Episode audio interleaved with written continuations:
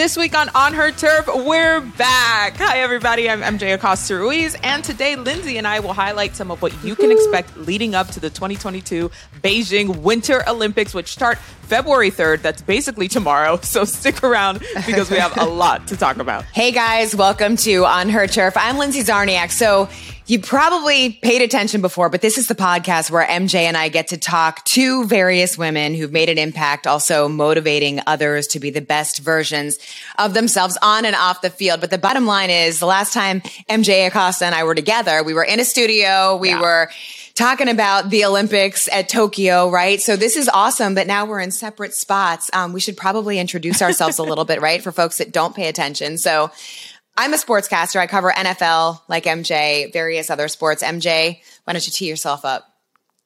I know, Lindsay, our uh, bi-coastal friendship continues now, literally on opposite ends of the country. But the beauty of podcasts and, and technology, I love this. Um, yeah, so I work for the NFL Network. I host NFL Total Access every day and do um, other amazing projects like this uh, and get to talk about sports sort of across all platforms, um, which is really cool because you get to sort of like flex your muscles. Lindsay, I know you're a chameleon in that sense, like constantly jumping from one thing to the next. Um, and that's sort of what I I'm really excited about this podcast, right? We get to speak to women in sports, athletes specifically as well, who are all over the sports landscape. Um, and one thing that I've really loved, especially sort of the leadership of the women in sports, mm-hmm. is that they've really broken that fourth wall, if you will, that metaphorical fourth wall of showing that a lot of real stuff, a lot of difficult stuff that everybody is going through, they go through as well. Um, and so we'll dive into that too. Absolutely. You're right. This is a, a, time like none other, I think, in terms of the different platforms that are available. When you said it made me think about that because sure,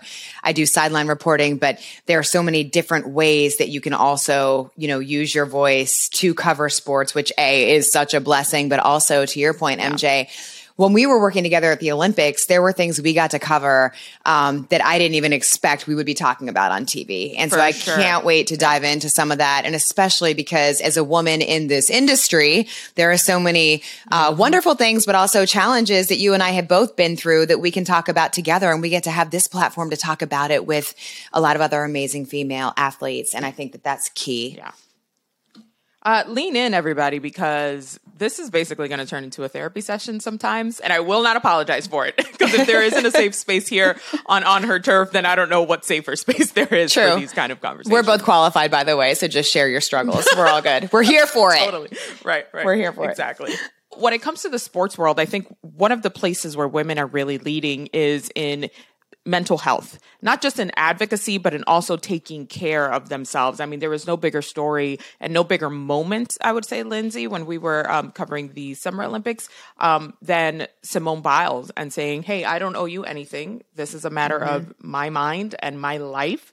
And so I'm taking the time to do that. And then we've seen that um, sort of make its way through other sports and other arenas and other athletes really stepping up to do that as well. And and for me, that's that's a conversation that is so layered and so nuanced um, that it certainly deserves um, more of our attention and more perspectives from the guests that we'll be bringing in. And I mean, by the way, do you remember where we were when we heard that news about Simone? We were in the makeup room and it was early in the morning, and then that news crossed, and we were like, "Wait a minute, this can't be real."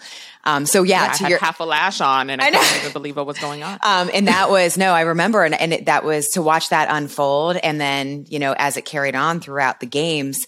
It's just eye opening. And based off of what you just said too. Yeah. I mean, I literally, I have heard NFL players, um, because now mental oh, yeah. health has become something that is now a lot more, I think I'm hearing a lot more players talk about it and I have heard them reference Simone Biles. And so it's, it's just yeah. interesting and it's awesome. And that certainly is a way that women are leading the way, which is phenomenal.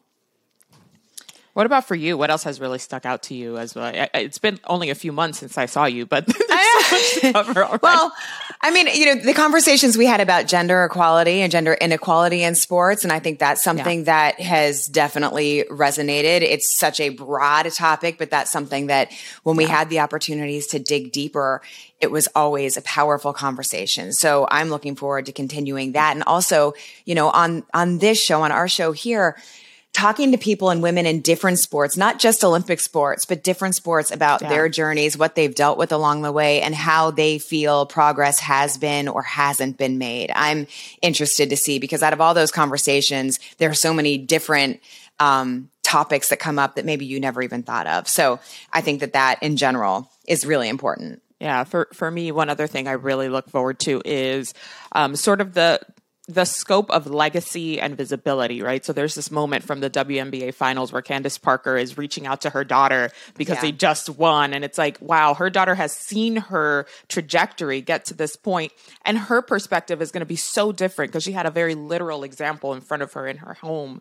Um, whereas there's millions of other little girls who look up to her mom as well. And, and those are the type of things that, that sort of, I'm like, oh, my mascara. right right. Uh, but it's it's so beautiful to see it in that moment and empowering at the same time. Like, hell yeah. Yeah. She did that. It's not a surprise that she did it. And now all these generations of other young women get to see it as well. We're ready to introduce you to a segment that we're both really excited about called the power of the pack. The general consensus here, yes, me too, is the fact that what we know is that women empowering other women is key, right? So this is some, yes. uh, this is a segment where we will be giving our guests an opportunity to highlight someone who has, or, or give a high five, right? Virtual high five to someone who has helped them along the way, who has gone, you know, above and beyond, or just is an opportunity to share a cool story, right? So that's what this is about. MJ, is there someone for you that sticks out immediately, or what are your thoughts in general on what we're about to cover? Oh here? yeah.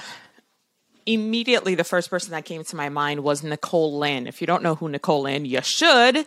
Um, look her up on Instagram, follow her on Twitter. She is a mega powerhouse sports agent. She works predominantly with NFL players, but um, she's an attorney and is kicking ass in that arena. And Nicole, I hope to have her on the podcast soon, one of these days, um, because her wealth of knowledge and just her experience and her perspective. I've only been able to speak with her briefly a few times. Um, we've done a couple of panels together, and I'm just like, staring at her the whole time. I hope she doesn't think I'm a creeper.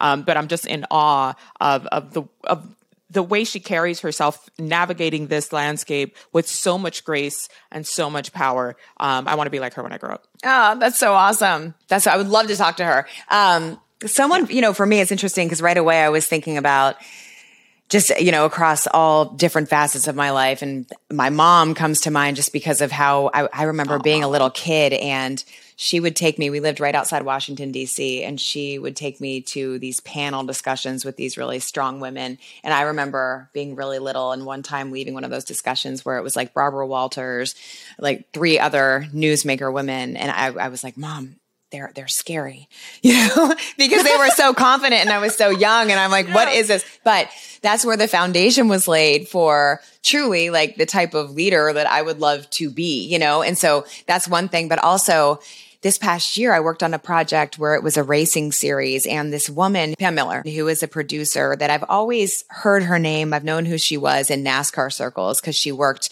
she works covering NASCAR and, and she does everything from creating these amazing features that make you want to cry to doing event coverage during the race. And I finally got to work with her and she was the, the lead producer, the executive producer on our show.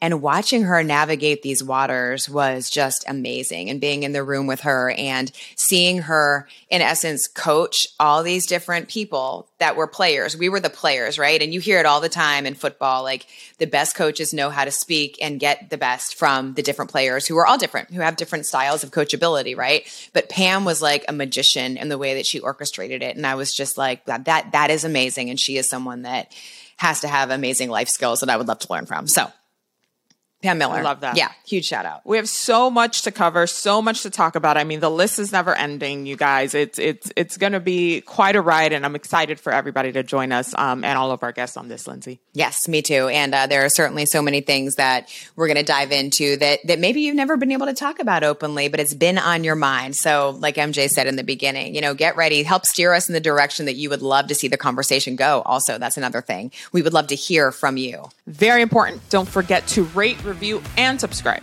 Yes, and check us out on Instagram, Twitter, Facebook, wherever you get your social media vibe.